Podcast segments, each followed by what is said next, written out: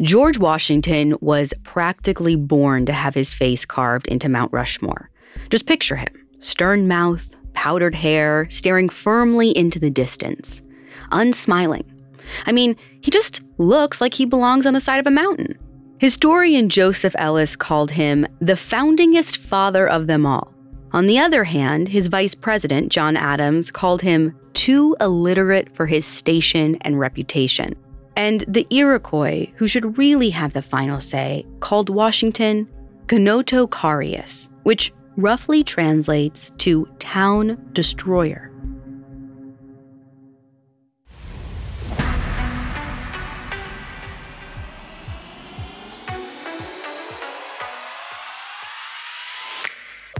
Welcome to Very Presidential, a Spotify original from Parcast. I'm your host, Ashley Flowers. You can find all episodes of Very Presidential and all other originals from Parcast for free on Spotify. This is the final episode, so I'm going to take you all the way back to the beginning with a guy who set the standard for presidential George Washington. He played the part to a T I mean, apart from the fact that he named his dog Sweet Lips, there's barely anything fun about him to speak of. He was General Washington, commander in chief almost 24 7, because he knew that everything he did would set a precedent for the future. And some of those precedents we're still trying to live down. All of that and more is coming up. Stay with us. It feels like we're all being told to go on this diet, take that supplement. Ozempic will give you depression, but you know what'll cure that? Weed. Or you could try to balance your hormones. At Science Versus, we're like, what the f is going on? Forget the crap online and listen to Science Versus. Just the facts. Oh, and a bunch of stupid jokes. What is a ghost's favorite fruit? Blueberries. That's Science VS. New season out on Spotify soon. In 1790, John Adams wrote that someday in the future, the history of the American Revolution would be taught like this Benjamin Franklin's electrical rod smote the earth and outsprung General Washington. He wasn't far off. No one in American history is as steeped in myth as George Washington. You probably learned a lot about him in elementary school, and probably only half of it is true. Like the story about how when he was six years old, he chopped down his father's cherry tree. Now, as funny as it is to picture a kindergartner with a hatchet going to town on a cherry tree, there's no evidence that this actually happened. Or the wooden teeth.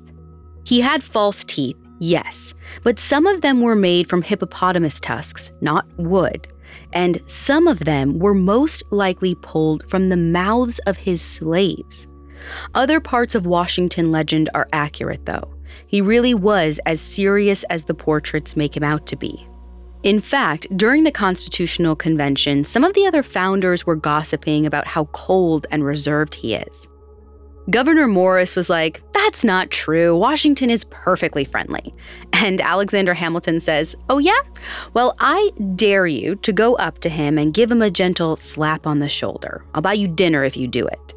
So Morris is like, Challenge accepted.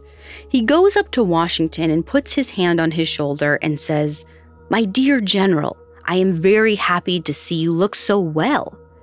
And Washington just steps back and glares at Morris. The whole room goes silent. Morris just slinks back into the crowd and tells Hamilton, I did it, but I'm never doing that again. So, old George wasn't exactly the life of the party, but that no nonsense attitude made him a legend on the battlefield. You've probably seen that painting of Washington crossing the Delaware River.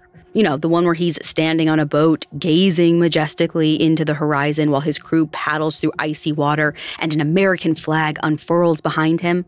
That actually happened, although not quite as gloriously as the artist depicted it. But of all the military moments in George Washington's life, it's a little strange that this is the one we remember most. There's another battle that's practically never talked about, even though it might be Washington's biggest contribution to world history. It's 1754, a couple decades before the Revolution. Washington is a 22 year old lieutenant colonel, and he's on a mission for the British Army. They've heard reports of French troops gathering in British territory near the Ohio River.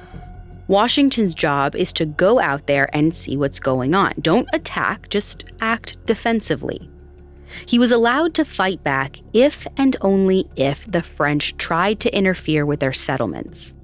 But as Washington and his troops are making their way through the wilderness, this settler tracks them down and is like, You won't believe what just happened. About 50 French soldiers just broke into my cabin and threatened to kill my cow and smash all my furniture.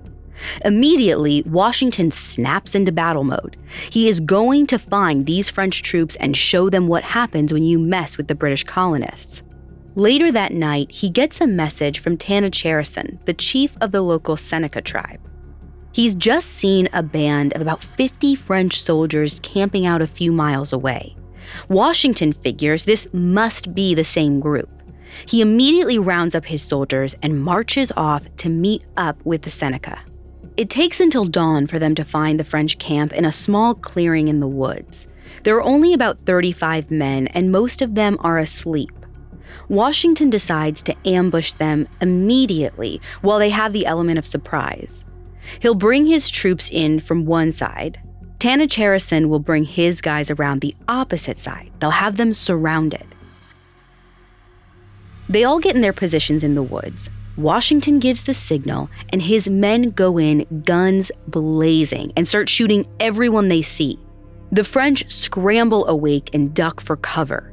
Then a man comes forward and is like, Wait, don't shoot. We're here on a diplomatic mission. I have an important message. He pulls out a document and starts reading from it. And then Tanacharison comes up behind him and splits his head open with a hatchet. At least, that's the British version of events. The French report claimed he was killed by a musket shot, which means it had to have been Washington's troops. Either way, though, this was a disaster. By the time the dust cleared, at least 10 French soldiers were dead, 21 more were taken prisoner. And it turns out that guy with the document was Joseph Coulon de Jumonville. He was a French military commander, and he really was just there to deliver a message. He had no intention of fighting. Here's the real kicker, though Washington didn't even seem to grasp how badly he'd screwed up.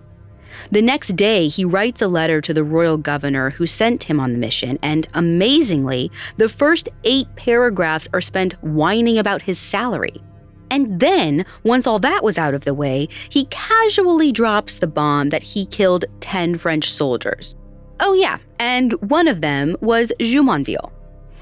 Obviously, when the French army found out about this, they launched a counterattack.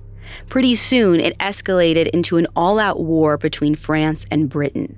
Then their allies got involved Prussia, Spain, Sweden, Russia, Austria, colonies from Africa to the Philippines. It probably could have been called the First World War, but it's usually known as the Seven Years' War because it lasted seven years. And it was all because of 22 year old Lieutenant Colonel George Washington. What's astounding is that this little incident didn't ruin Washington's reputation. It actually launched him to fame. See, the British didn't want to take the blame for starting the war, so they claimed that Washington had done nothing wrong. His journals from the expedition were published to stir up animosity against the French. He even got promoted to colonel. All in all, he sent the globe into a tailspin and got off completely scot free.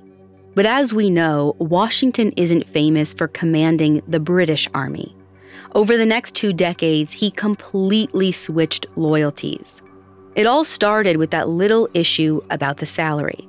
Apparently, the British Army officers were routinely paid more than the colonial officers like Washington, and he couldn't stand that. He was so insulted by how little he was making that he was like, you know what? Just don't pay me anything. I'd rather serve as a volunteer. That helps his ego, but it's not helping pay the bills. So when he's 26, he resigns and returns to civilian life, where prospects are looking a lot brighter. The very next month, he married Martha Custis, one of the richest women in Virginia. And the moment Washington signed his name on the marriage certificate, Martha's share of the 28 square mile family estate belonged to him. A few extra people came along with the marriage, too. Martha's four year old son Jackie and her three year old daughter Patsy, and 84 enslaved people. The newlyweds and their dozens of slaves settled down at Mount Vernon, Washington's massive estate on the banks of the Potomac. Washington had a lot of land to his name, by the way. He was a land surveyor before he joined the Army, and after resigning, he came up with a plot to scam his fellow veterans out of the land the royal governor had promised them as bounty 42 square miles to be exact. That's about twice the size of Manhattan. But he actually had to do something with the land to make money.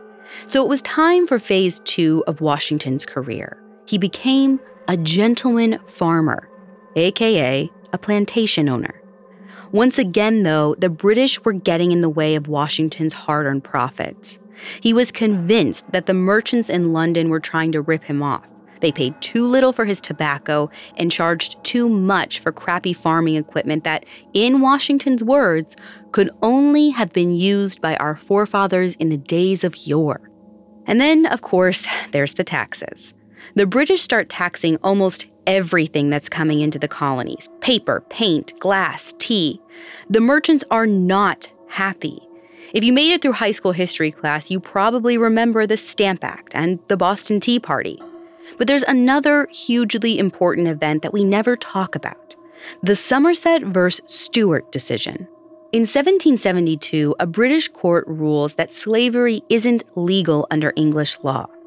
That's slightly different than slavery being illegal, but it's still a huge win for abolitionists. And over in the colonies, plantation owners are freaking out. If slavery is outlawed, they're all screwed financially. This is the last straw for a lot of the Southern elites. They're ready to get out from under the British Parliament and create their own government, one where slavery is legally protected.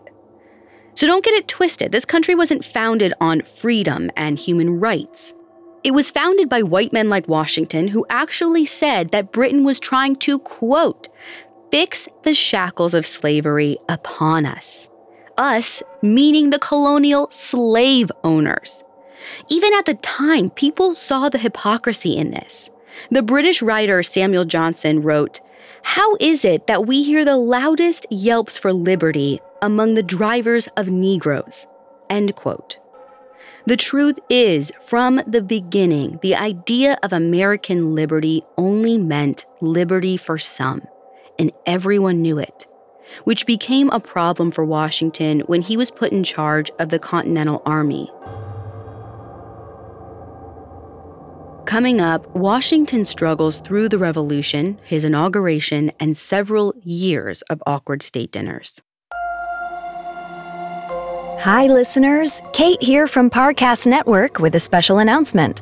Our newest Spotify original from Parcast is exploring all things superstitions the origin stories of bad omens, the hidden lessons inside good luck charms, the old wives' tales you really don't want to ignore. Every episode of Superstitions presents a new drama that unpacks a different belief. Can holding your breath while passing a cemetery save your life? Will carrying a rabbit's foot bring you luck? Why should you never stay on the 13th floor of a hotel?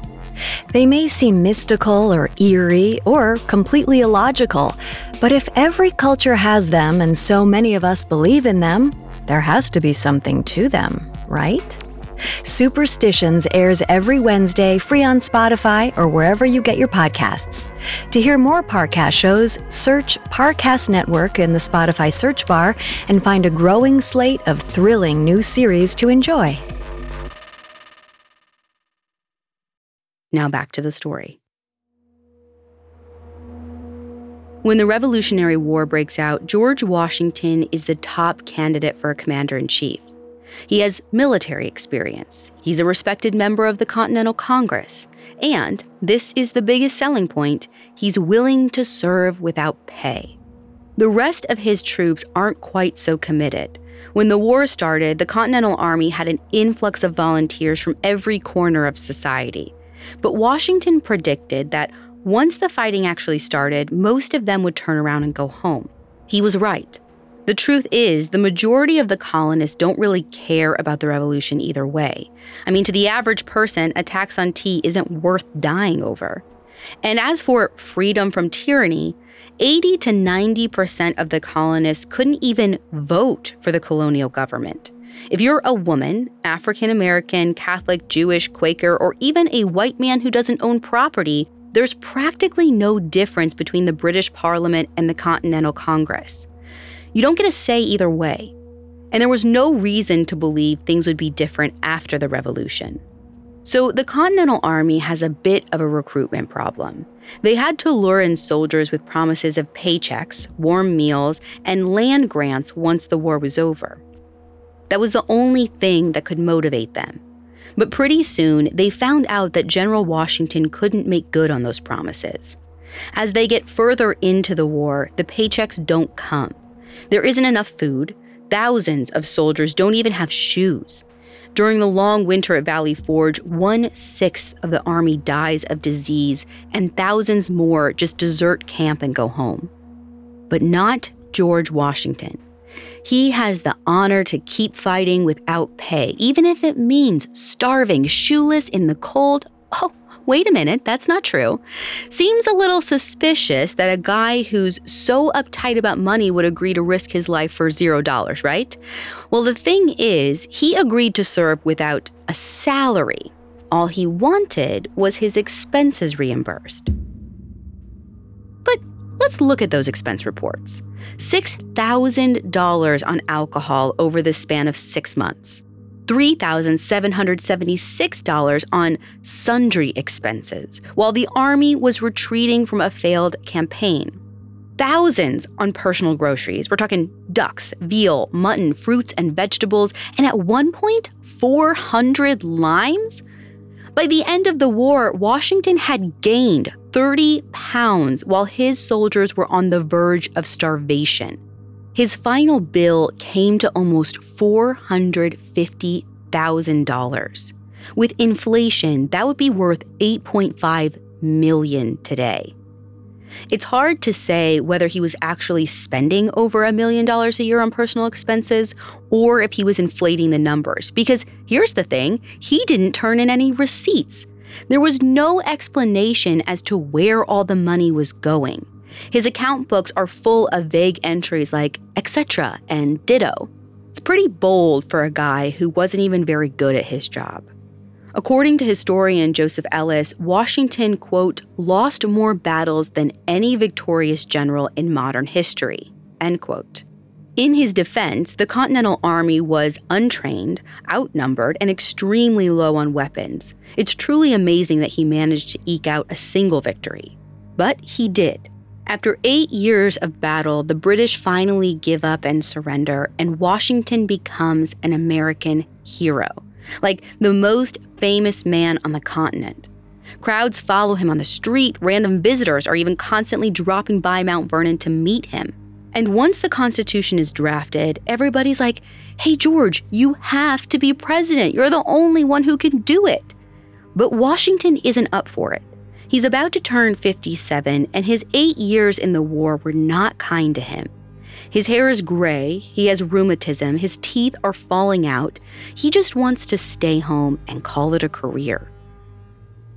But the other founders are like, no, really, you have to. We only voted to create the office of the president because we thought you were going to do it. We don't have a backup option. It takes months of back and forth letters and two visits from James Madison, but Washington finally agrees to put his name on the ballot. Yep, the father of America has to be bullied into running for president. Regardless, he's elected with 100% of the electoral vote. If you're wondering how he felt about it, he said, quote, I feel very much like a man who is condemned to death does when the time of his execution draws nigh. End quote. You've got to feel for him because when he got to the capital, which was Philadelphia at this point, nobody had any idea what the president was supposed to do. Without an established precedent, if he messed up, the whole country would probably dissolve into chaos, so no brush. Even with the most mundane little details, the stress is cranked up to an 11. For example, the inauguration ceremony. Washington was up bright and early that morning, waiting for the coach to arrive to take him to Federal Hall. He waits all morning, noon passes, still no sign of it. Turns out, over at Federal Hall, the senators are wrapped up in a very heated argument about what they should do when the president walks in. Do they sit? Do they stand? I mean, how do they do it in the British Parliament? Should we even care how the British do it? Finally, they stop and realize wait a minute, no one went to pick up Washington. Oops. By the time they get the president to Federal Hall, they're already more than an hour behind schedule. A crowd of 10,000 people are gathered in the street, and as Washington passes through, they notice. He doesn't look thrilled to be there. One senator said he looked more agitated than if he had a gun pointed at him. Washington goes out onto the second floor balcony to take the oath of office in front of the crowd. They can't hear a word he's saying because he's mumbling so quietly it's basically inaudible. Turns out, the new president hates public speaking. He has his hand on a Bible, which was borrowed last minute from the Masonic Lodge across the street. When he's done with the oath, the guy holding the Bible raises it up a little bit, and Washington leans in and kisses it. So much for separation of church and state, huh? Then, for his inaugural address, he mumbles to the hopeful nation that nothing could have filled him with greater anxiety than finding out he'd been elected president. He's old and in bad health, but he was chosen. So here he is performing his duty. So things aren't off to a great start. He's gonna need a little more enthusiasm to get through the next four years, or maybe at least a little more financial motivation. When he took office, Washington offered to serve without a salary. All he wanted was his expenses reimbursed. But Congress was like, no way, sir. We remember how that worked out during the war. If you really need 400 limes for Margarita Monday, you can fit that into your own budget this time.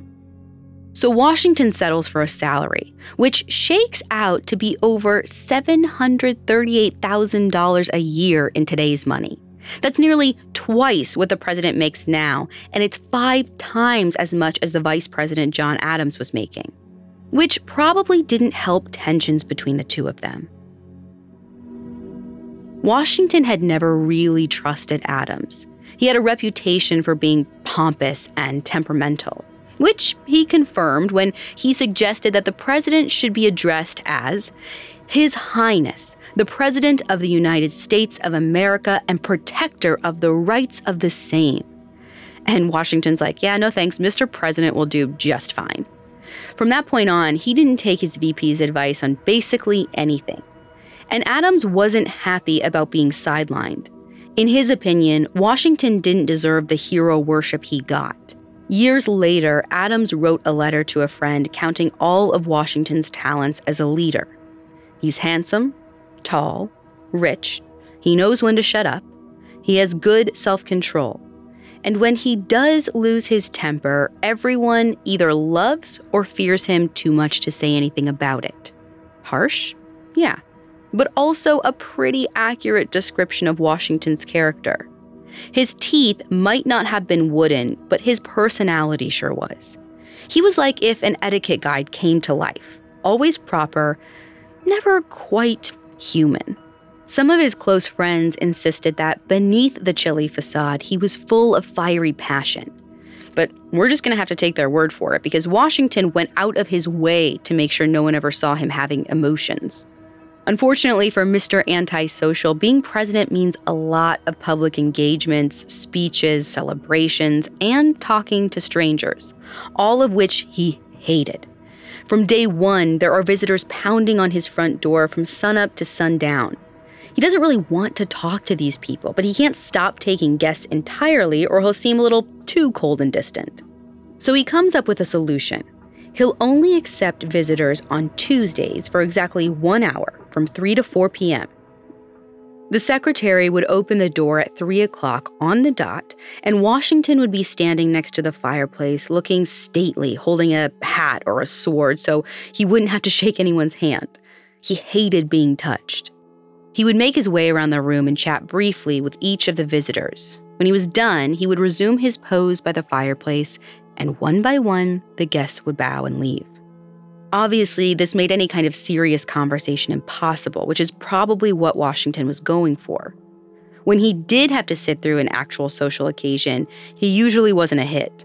For example, he often had dinner with indigenous leaders to wheedle them into giving up their land. A Cherokee chief walked away from one of these meetings and declared, General Washington is a liar. On another occasion, Washington met with the new Seneca leader Cornplanter, who remembered the president's old nickname. But it had a different connotation now. See, during the Revolution, Washington had sent his troops on a rampage that destroyed 40 villages belonging to the Iroquois Six Nations, which includes the Seneca tribe. Cornplanter told Washington, When your army entered the country of the Six Nations, we called you the town destroyer. And to this day, when that name is heard, our women look behind them and turn pale, and our children cling close to the neck of their mothers. Clearly, the treaty negotiations were going to have mixed results. But if Washington didn't get what he wanted, he had no problem taking it by force. It says it all that he put his Secretary of War in charge of dealing with Native American relations. And speaking of secretaries, that was another mess for Washington to sort out. When he took office, the Treasury, State Department, and all that hadn't even been officially created yet. So it was up to Washington to figure out who's in charge of the different departments and what exactly they do. For Treasury Secretary, he chose Alexander Hamilton, his trusted secretary from during the war. Secretary of State is Thomas Jefferson. We've talked about him before. Two pretty solid choices on their professional merits. The problem is their personalities. At first, Jefferson and Hamilton get along okay because they barely know each other and they never have to see each other. But about halfway through his first term, Washington gets the idea of holding cabinet meetings. You know, calling all the advisors together at once in one room. And that's when things start to go off the rails. Jefferson compared the cabinet meetings to cockfights, with Washington essentially playing referee. Hamilton has a habit of referring to the whole executive branch as my administration. When he doesn't get his way, he's bitter. At one point, he writes a letter to Washington that's like, Have you noticed that whenever you side with Jefferson, he like smirks at me from across the table just to rub it in? And when the president sides with Hamilton, Jefferson goes off the deep end into paranoid conspiracy theories. He starts to believe that Washington is a puppet and Hamilton's deep state is really running the country. He even secretly funds a newspaper that trash talks every policy Washington makes. Yeah, and he's doing this while he is still serving as Secretary of State. Hamilton knows that Jefferson is behind these articles. He starts getting paranoia too. He writes all his letters in code so that no one can intercept them. Obviously, for Washington, this is a living nightmare. Eventually, he has to step in and write a strongly worded letter to both of them, basically saying, settle down and do your jobs, or you're gonna ruin the country. Hamilton writes back that, of course, even though Jefferson has so deeply wronged him, he'll be the bigger person and let the feud die. Jefferson writes back too, but he says, I've done nothing wrong. Everything is Hamilton's fault. I had nothing to do with those newspapers either, by the way, and consider this my resignation. With the next election approaching, you'd think Washington would be ready to resign too. On an emotional level, he definitely is. But he begrudgingly agrees to a second term because he's terrified that if he steps down and lets these guys run the show, it'll lead to the unthinkable. political parties. Yep, for the first few years, there were no official parties. Everyone was on the same team, even if that team was full of infighting. And being a military man, that's Washington's ideal. They all have to stick together for the common cause. Maybe what he really needed was another battle for everyone to rally around, a return to his military glory days. And in term number two, he would get it. Only this battle wasn't against a foreign country, it was against his own citizens.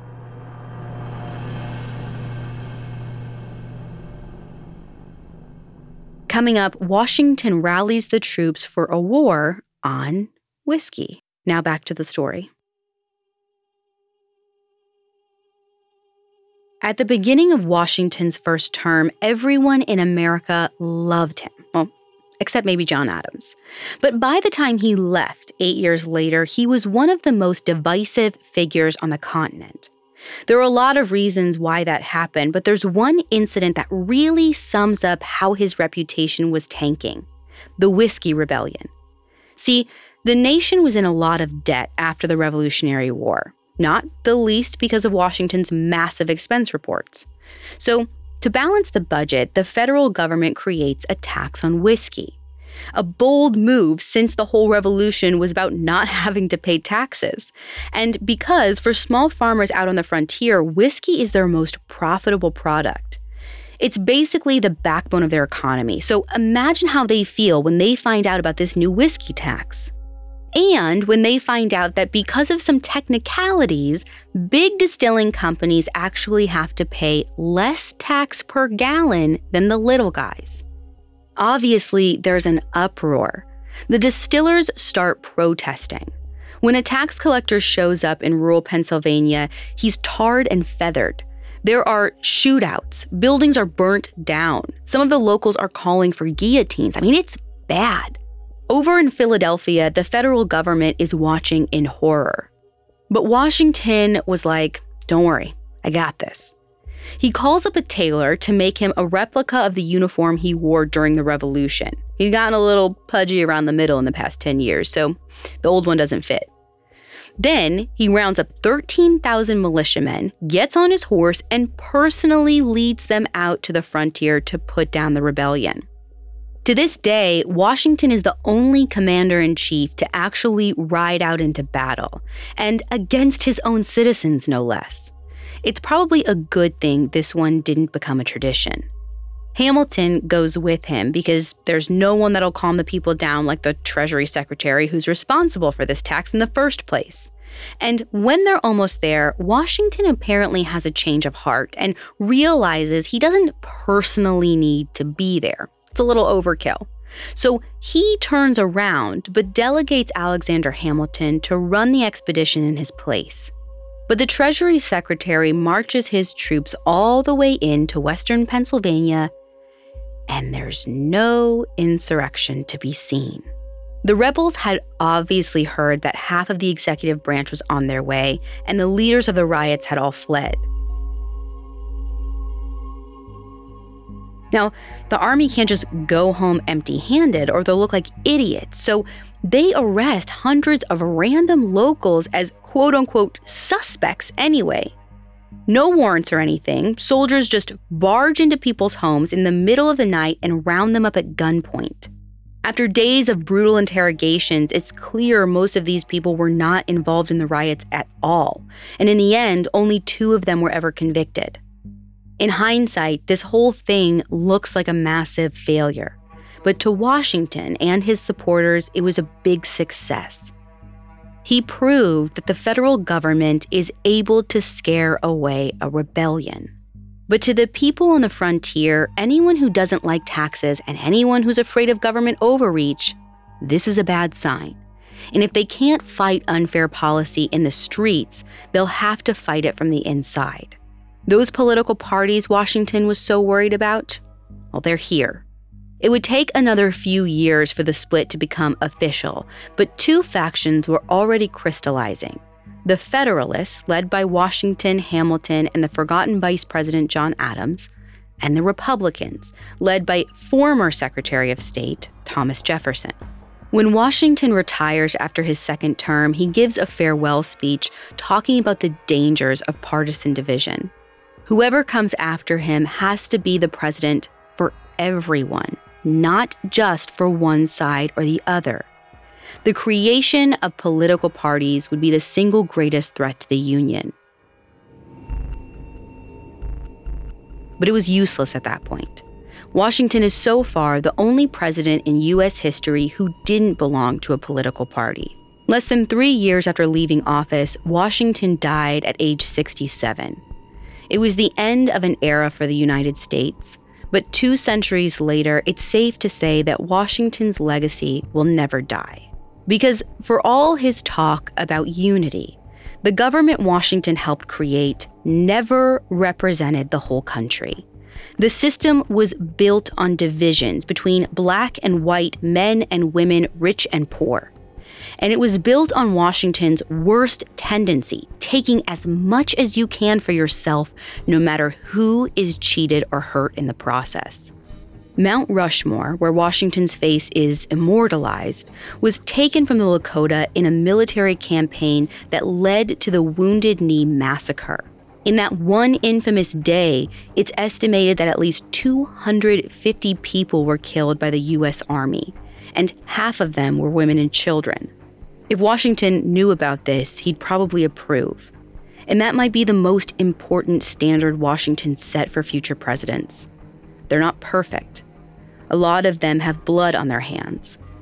We can still venerate their achievements, sure, but we also have to look at the dark side hidden underneath. All that being said, there's a possible universe where Washington is still alive to critique other presidents for himself.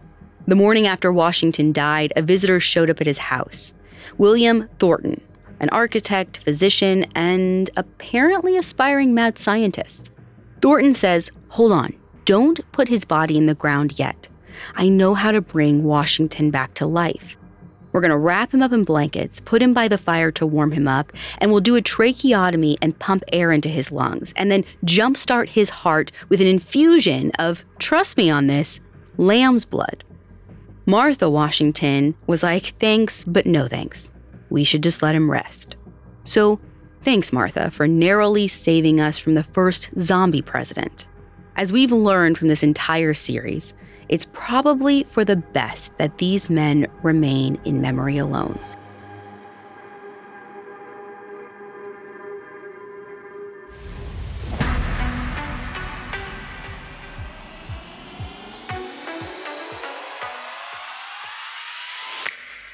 Thanks for listening. If you want to hear more episodes of Very Presidential, you can find them all for free on Spotify. Very Presidential stars Ashley Flowers and is a Spotify original from Parcast. It was co created by Max Cutler and Ashley Flowers and is executive produced by Max Cutler. Sound design by Carrie Murphy, with production assistance by Ron Shapiro, Carly Madden, and Aaron Larson. This episode of Very Presidential was written by Kate Gallagher. To hear more stories hosted by me, check out Crime Junkie and all audiochuck originals. Don't forget to follow Superstitions, where we take you into stories that unveil humanity's most peculiar beliefs. From black cats and broken mirrors to rabbit's feet and horseshoes, learn the backstories and hidden lessons inside our most questionable fortune tellers. Superstitions airs weekly, free on Spotify.